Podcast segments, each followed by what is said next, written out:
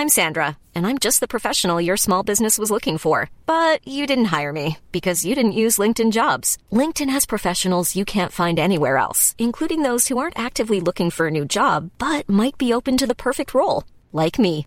In a given month, over 70% of LinkedIn users don't visit other leading job sites. So if you're not looking on LinkedIn, you'll miss out on great candidates like Sandra. Start hiring professionals like a professional. Post your free job on linkedin.com/people today.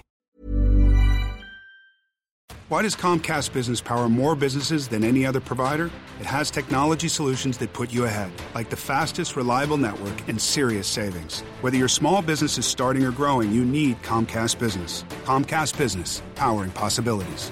Ask about Comcast Business Internet and Security Edge. Or find out how to get a $500 prepaid card with a qualifying gig bundle. Call or go online today to learn more. Offer ends 10 23 22. Restrictions apply. Call for details. Marites! Asan ang bayad sa utang mo? Di sa oras ng madaling araw ka talaga naniningil, ha? Aswang ka ba?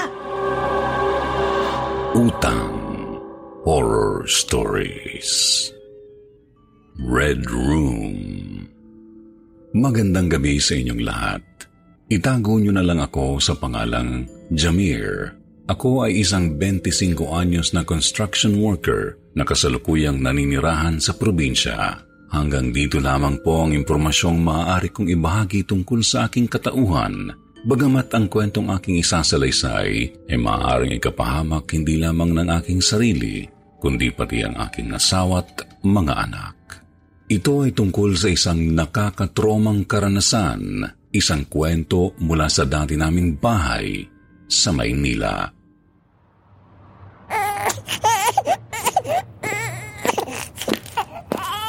Amir? Ano? Sumweldo na ba kayo? Hindi pa. Sa susunod na araw pa raw. Na naman? Di ba yan rin ang sinabi sa inyo nung nakaraan? Ubus na tong bigasan natin, no? Pati yung gatas ng bata pa ubus na. Ano na ngayon ang ipapainom mo sa anak mo? Huwag kang mag-alala, papadyak ako mamaya. Tsaka yung makukuha kong sweldo sa construction itong linggo, malaki-laki. Puro ka ganyan, nakakasawa na. Sana di mo na lang ako binuntis. Ikaw lang pala si sira ng pangarap ko. Nagmukha lang akong losyang dahil sa'yo. Tigil mo nga muna yung bunganga mo. Kakauwi ko lang. Yan kagad sa kasalubong mo sa akin eh. Papadyak nga ako mamaya. Kahit baka isang daan man lang. Anong isang daan? Eh, kagabi 30 lang ang naiuwi mo sa padyak. Oo na, maghanap na rin ako ng mauutangan. Utang na naman. Baon na baon na tayo sa utang, Hamir. Nakakaiyak na tong buhay na to.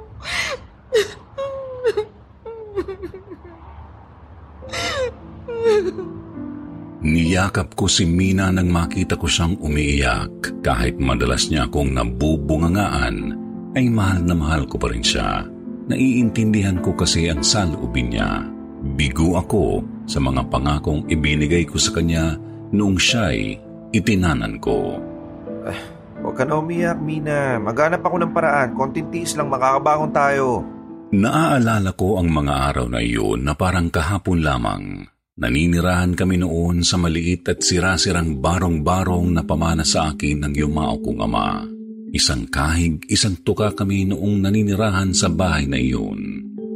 Ngunit dati hindi pa ganoon ang aking estado sa buhay. Lumaki akong natamasa at nasusunod ang lahat ng layaw dahil sa negosyante kong ama. May kaya kami at tahimik na namumuhay sa isang executive village ngunit nagbago ang lahat nang biglang malulong sa sugal ang aking ama. Tandang-tanda ko pa sa edad ko noong sampung taong gulang ay takot na takot ako dahil sa malalakas na kalabog na naririnig ko sa labas ng pinto ng aming bahay. Ma, kanina pa may kumakatok sa labas. Sino po ba yun? Pinagpapatay ni ina ang mga ilaw sa aming bahay at binaba ang lahat ng kurtina sa aming mga bintana. Hamir, anak. Kahit anong mangyari, huwag kang lalabas, ha? Huwag kang sasagot sa pinto. Dito ka lang sa loob. Ha? O- opo. Hello, Carlos. Carlos! Ba't matawag ka ng tawag ka? Sinabi na nagtatrabaho ako, di ba? Carlos! May mga tao sa tapat ng bahay. Kanina pa kami hinaharas. Sino bang mga to, ha? Apamalay ko. Eh di tignan nyo. Mrs., alam ho naming nandyan kayo. Lumabas ho kayo at makipag-usap sa amin. Kung hindi, sapilitan ho kaming papasok dyan sa loob. Ma, ma, papasukin raw tayo. Diyos ko, Carlos. Ano ba tong gulo na pinasok mo? Ano? Lahat ba dapat ako gagawa? Kayo na ng anak mong bahala dyan. Carlos! Carlos!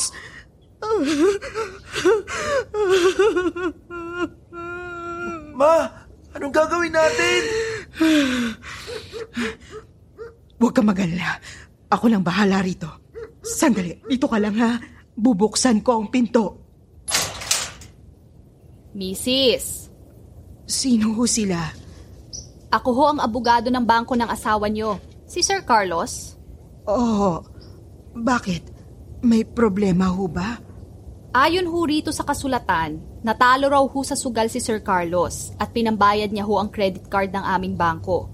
Itong bahay niyo ang ginawang collateral kung sakaling hindi daw ho siya makakabayad. Magdadalawang taon na hong hindi nakakabayad si Carlos. Lagpas-lagpasan na sa napagkasundo ang due date, kaya pasensya na ho, kailangan nang i-claim ng bangko itong bahay niyo. Hindi! Hindi pwede yan! Pasensya na ho talaga, ma'am. Kailangan nyo na hong mag-alsa balutan. Dadalaw ho ulit ako after one week. Pag hindi pa rin ho kayo umaalis rito sa bahay, mapipilitan na akong magsama ng mga pulis. Pagkaalis na pagkaalis ng abogadong iyon, ay hindi na napigilan pa ng aking ina ang kanyang sarili na magwala. Hayop ka, Carlos! Napakawalang hiya mo! Napakawalang kwenta mong asawa!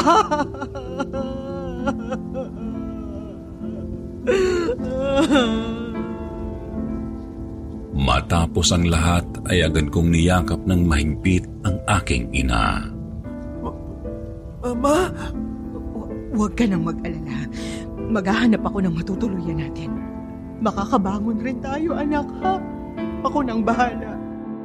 Di nagtagal ay kinailangan na nga naming umalis. Nagkahiwalay ang aking mga magulang at magkasama kaming namuhay sa hirap ng aking ina. Pilit na kumayod si mama upang mapag-aral ako. Ngunit noong panahong iyon, siguro'y gawa ng galit at pagre-rebelde sa aking ama ay nagbulakbol, uminom at naging basagulero ako sa paaralan kaya't huminto ako.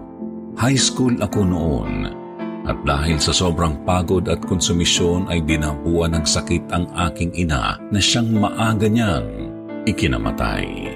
Kinailangan kong kumayod at mamuhay ng mag-isa at dahil sa kakulangan ng pera hindi na ako nakaapak pa ng kuleyo. Kung may babalik lang sana ang panahon ay gagawin ko na ang lahat upang hindi mauwi sa kinalalagyan ko ngayon.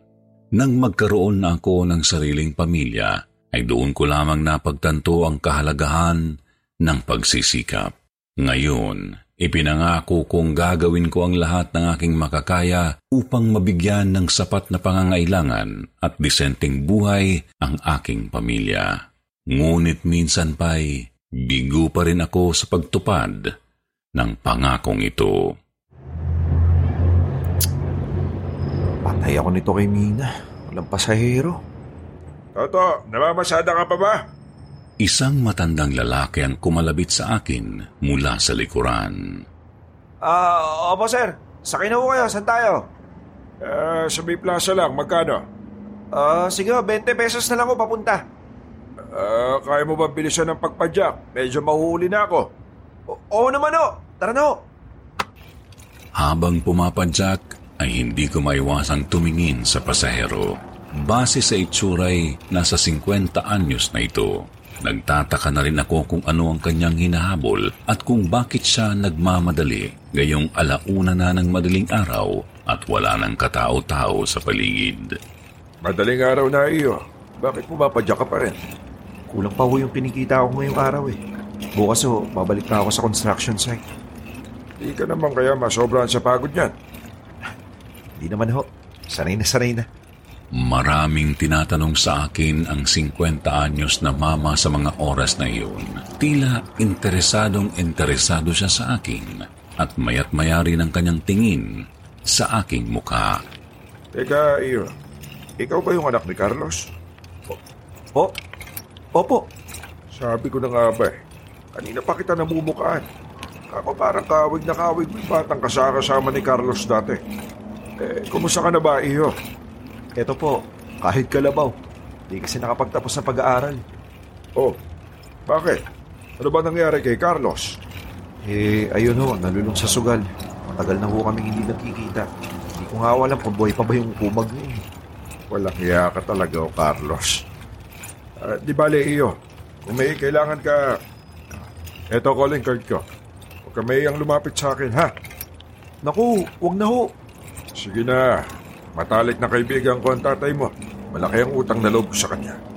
Eh, kahit dito man lang, eh, makabawi-bawi ako. O sige, dito na ako. Ah, ano nga ulit pangalan mo? Jamir po. Oh, sige, Jamir. Salamat ha. Dito na ako. Inabutan ako ng mama ng calling card at sa likod nito ay may nakaipit na isang libong piso. Tatawagin ko sana siya upang ibalik ang pera dahil sobrang laki ng halaga nito. Ngunit kaagad siyang nakalakad palayo. Nakita ko sa calling card ng pangalan niya ay Ruiz. Mayroon siyang contact number at address. Ngunit walang pangalan. Hanggang ngayon ay palaisipan sa akin kung ano nga ba ang propesyon o kamuhayan niya. Agad kong inuwi ang isan libong piso sa aking pamilya. Napunan nito ang aming mga pangangailangan. Ngunit dahil sa mahal ng mga bilihin ay naubos kaagad ito sa loob lamang ng isang linggo. Isang araw ay nakuha ko ang inaantay kong sweldo. Kaya naman pagpatak ng tanghali ay dumaan ako sa bahay para ibigay ito kaagad kay Mina. Ngunit bago pa ako makapasok sa aming bahay ay narinig ko ang galit na boses ng aming landlady. Kausap si Mina. Pinaiikot niyo ba akong mag-asawa? Pasensya na po talaga, Nanay Selly. Maghahanap po si Hamir ng mas magandang racket para makabayad sa inyo. Sus, paano makakahanap ng magandang trabaho yan? Eh di nga nakapagtapos. Basta, mag-alsa balutan na kayo ngayon pa lang kung hindi kayo makakapagbayad ngayong araw. Bigla na lamang nagbukas ang pinto at bumulaga sa akin si Nanay Selly. Galit itong nakatingin sa akin. Nanay Selly, ma- may pambayad ho kami ngayon. Ito, Agad nitong hinablot ang pera sa aking kamay at saka masungit na umalis. Pagpasok ko sa loob ng bahay ay nakatulala si Mina sa pader. Karga ang natutulog naming anak. Mina, O ano? Ba't nandito ka? Huwag mo sabihin na udlot na naman yung trabaho nyo. Kakasermon lang sa akin ng matanda oh. Sabi papalayasin na raw tayo pag hindi pa tayo nakabayad ng renta. Oo, alam ko. Kaya nga ako nandito dahil nakuha ko na yung sweldo ko sa construction eh. Kaya bayad na tayo ngayong buwan. Kakabigay ko lang kay Nanay Selly. Hindi lang ngayong buwan.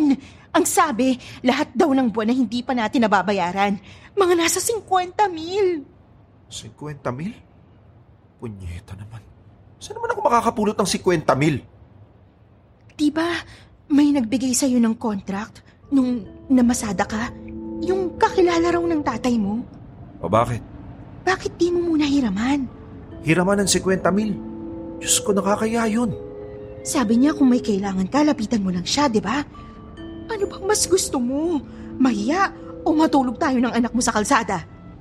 Nang dahil sa matinding pangangailangang iyon, ay napilitan na akong tumawag kay Ruiz. Pumayag siyang makipagkita sa akin sa plaza alauna in punto ng madaling araw. 50 mil? Eh, pasensya na, Sir Ruiz ha. Matinding pangangailangan lang ho talaga. O ito, iyo. Malaking halaga yan ha. Kahit gustuhin ko eh, hindi ko pwedeng ibigay lang yun sa'yo. Kailangan ko rin yan sa pagpapatakbo ng mga negosyo ko. Kailan mo kaya mo ibabalik yan? Si- siguro sa, sa loob ng dalawang buwan, may ipon ko na huyang halagang yan. A lot can happen in three years, like a chatbot may be your new best friend. But what won't change? Needing health insurance. United Healthcare Tri Term Medical Plans, underwritten by Golden Rule Insurance Company, offer flexible, budget friendly coverage that lasts nearly three years in some states. Learn more at uh1.com. Millions of people have lost weight with personalized plans from Noom, like Evan, who can't stand salads and still lost 50 pounds. Salads, generally, for most people, are the easy button, right? For me, that wasn't an option. I never really was a salad guy. That's just not who I am. But Noom worked for me. Get your personalized plan today at Noom.com. Real Noom user compensated to provide their story. In four weeks, the typical Noom user can expect to lose one to two pounds per week. Individual results may vary. Sige, dalawang buwan ha. ¿eh? Matinong usapan yan ha. ¿eh? Iniabot sa akin ni Ruiz ang pinirmahan niyang tseke. Agad siyang umalis ng plaza matapos ang transaksyon. Pumadyak na rin ako pauwi pagkatapos noon, dala ang pangamba na baka hindi ko matupad ang aking pangako sa kanya. Sinikap kong maghanap ng iba't ibang uri ng pagkakakitaan sa loob ng dalawang buwan na iyon. Nagawa kong mamasukan sa tatlong trabaho, kumayod ng halos 15 oras sa loob ng isang araw. Sa huli ay kalahati lamang ng halagang iyon ang nagawa kong ipunin. Bagamat kulang ay naisip kong dalhin pa rin ang naipon ko kay Ruiz at ipakiusap na lang na sa susunod na ang iba. Sinubukan kong tumawag sa kanya. Ngunit kahit ilang beses ko siyang i-dial sa telepono ay hindi niya ito sinasagot. Dahil dito ay naisip kong dalawin na lamang ang address na nakasulat sa kanyang calling card. Pagdating ko sa address, ay tumambad sa akin ang isang building na walang pintura at pawang gawa sa simento. Kaagad kong naisip na isa itong warehouse, ngunit walang ingay, usok, o kahit anong senyales na may mga trabahador sa loob nito. Inikot ko ang compound na kinatitirikan ng building. Sinuyod ko ang bawat sulok nito hanggang sa may nakita akong isang bakal na pinto. Bago pa man makakatok sa pintuan ay kaagad akong nakarinig ng isang kakaiba't kakilakilabot na ingay. Hmm! Hmm! Kinabahan ako nang bigla kong marinig ang isang lalaking sumisigaw. May mga awang ang pinto sa ibaba, kaya't nakasilip ako sa kung anong nagaganap sa loob nito. Nakita ko rito ang isang kwartong nababalot sa pulang pintura. Sa gitna nito ay mayroong isang lalaking nakatali sa upuan at sumisigaw. Nakabalot ng itim na tela ang kanyang ulo at nakakadena ang kanyang mga kamay at paa. Wala siyang pantaas at puno ng mga latay at sugat ang kanyang katawan. Biglang pumasok sa loob ng kwarto ang tatlong lalaki. Ang isa sa kanila ay si Ruiz.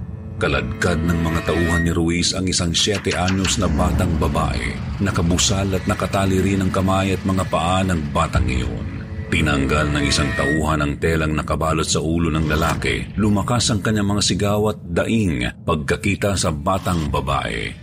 Hmm! Hmm! Taas man ang kalahating milyon.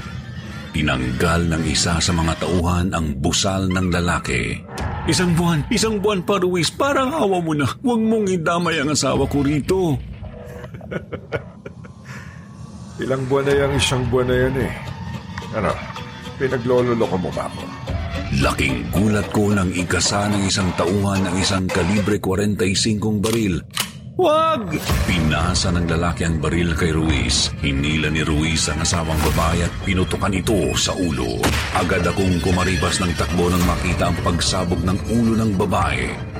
Habang papalayo ay dinig na dinig ko ang malalakas na sigaw ng biktimang lalaki at nasundan iyon ng pangalawang putok. Hanggang sa ngayon, ang mga ingay na iyon ay nauulinigan ko maski sa panaginip at patuloy na bumabagabag sa akin ang katotohanang hindi pulang pintura ang nasa pader ng kwartong iyon, kundi dugo. Sir Jupiter, sa takot kong makasaksi ng ganoon, ang perang ipambabayad ko sana ay ginamit ko na lang para lisanin namin ni Mina, pati ng aming anak, ang lugar na iyon.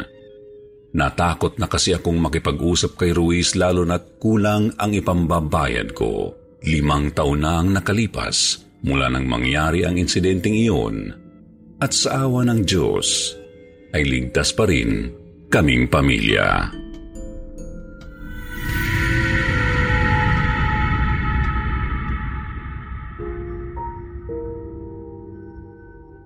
Utang ni Marites Sabi nila ang barang umano ay higit na mas malakas at makapangyarihan kaysa sa kulam.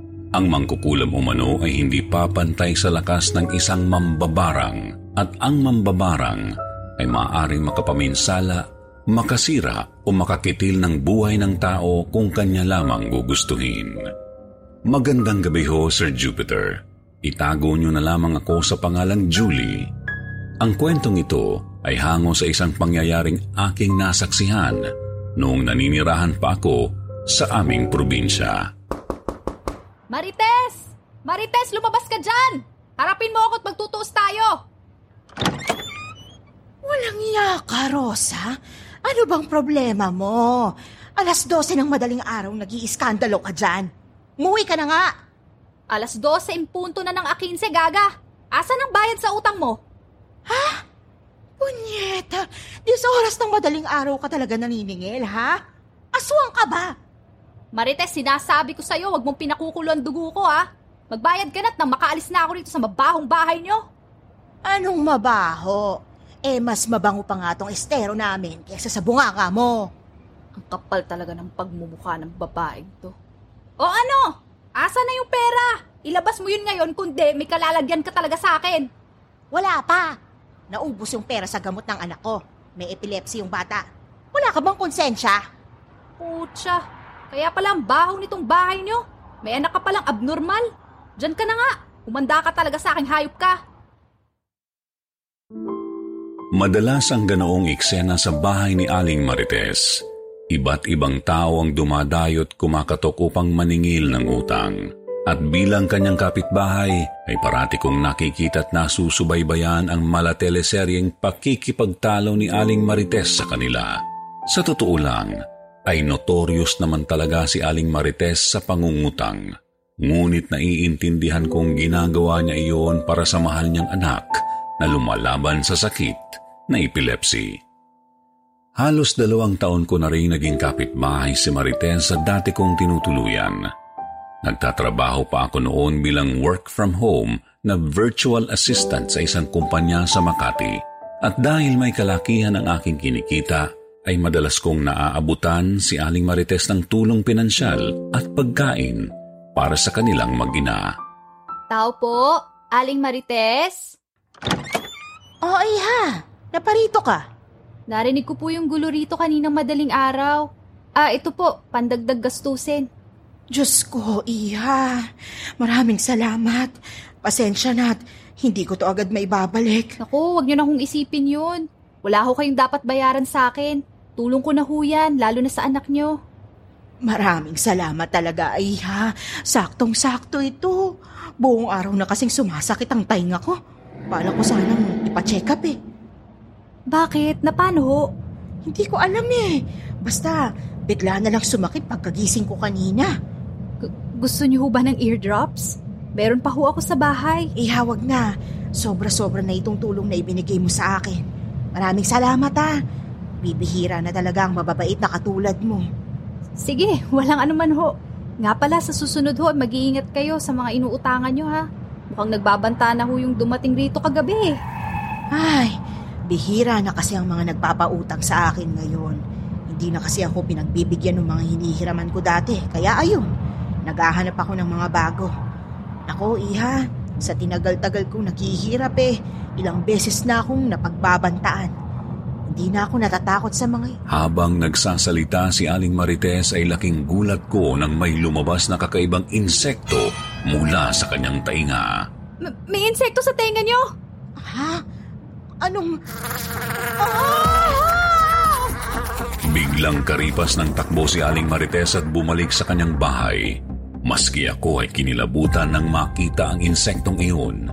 Napakalaki nito at maitim, tulad ng isang salagubang. Kaya't ganoon na lamang ang pagtataka ko sa kung paano ito nakapasok sa tainga ni Aling Marites at kung paano ito nakalabas. Simula noong araw na iyon ay naging kakaiba na ang mga kilos ni Aling Marites. Hindi na siya naglalabas ng bahay at madalas ko siyang naririnig na dumadaing na tila ba hirap na hirap siya sa isang nararamdamang sakit.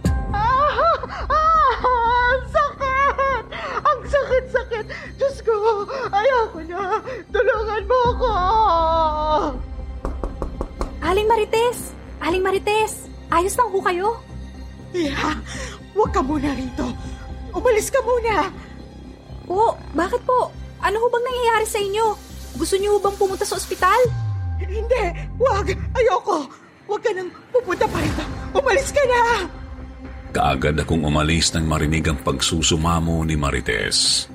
Hindi na kami nagkita pa mula noon. Hanggang sa isang araw ay narinig ko siyang nagsisigaw at nag-uumiyak sa loob ng kanyang bahay. Diyos ko! Ang anak ko! Bakit pati ang anak ko? Kinabukasan ay nakita ko sa tapat ng kanyang bahay ang kabaong ng pinakamamahal niyang anak.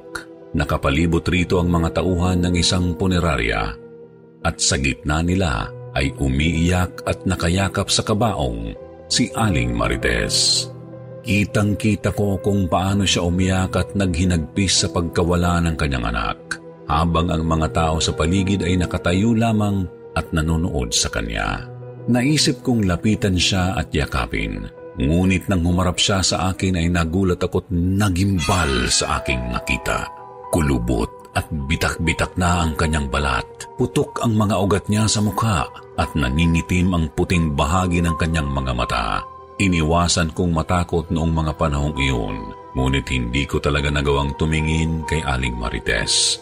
Hindi ko lubos na maipaliwanag ang kanyang itsura, ngunit ang alam ko lang ay hindi iyon kagagawan ng anumang sakit dahil mistula itong nanggaling sa isang makapangyarihang sumpa.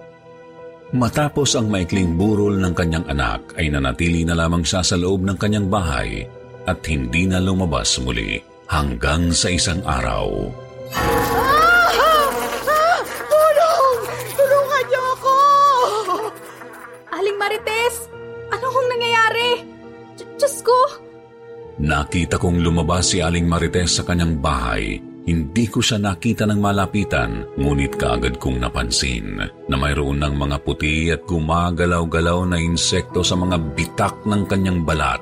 May mga itim at malasalagubang na insekto rin na lumilipad-lipad sa kanyang ulo at gumagapang sa kanyang likuran. Iha! Tulungan mo ko! Parang awa mo na! Sa isang iglap ay biglang dumami ang mga itim na insektong nagliliparan sa kanya. Bagamat naaawa ay kaagad akong lumayo sa takot na baka ako naman ang dapuan ng mga ito. Ayoko! Layuan niyo na ako! Kumaripas ng takbo si Aling Marites palabas ng aming barangay. Kinabukasan ay nakita siya ng mga tanod. Nakaratay siya sa ilalim ng isang tulay, puno ng sugat at agnas ang kanyang katawan at wala na siyang buhay. Isang taon matapos ang insidenteng iyon ay lumipat na ako't nanirahan sa syudad ng Makati. Ngunit hanggang ngayon ay nakamarka pa rin sa aking isip ang kinahinatnan ni Marites. Kaya't sa mga taong mahilig mangutang, kahit ano pa ang inyong rason, siguraduhin niyong kilala niyo ang inyong katransaksyon at makakabayad kayo ng tama. Dahil maaaring ang inyong pinagkakautangan ay kayang maningil gamit ang madilim nilang sikreto o malagim na kapangyarihan.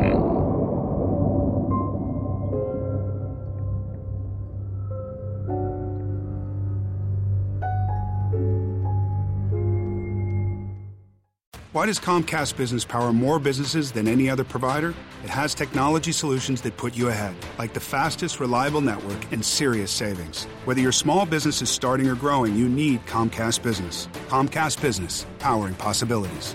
Ask about Comcast Business Internet and Security Edge. Or find out how to get a $500 prepaid card with a qualifying gig bundle. Call or go online today to learn more. Offer ends 10 23 22. Restrictions apply. Call for details. Hey, it's Paige DeSorbo from Giggly Squad. High quality fashion without the price tag? Say hello to Quince. I'm snagging high end essentials like cozy cashmere sweaters, sleek leather jackets, fine jewelry, and so much more. With Quince being 50 to 80% less than similar brands. And they partner with factories that prioritize safe, ethical, and responsible manufacturing. I love that. Luxury quality within reach. Go to quince.com slash style to get free shipping and 365 day returns on your next order. Quince.com slash style.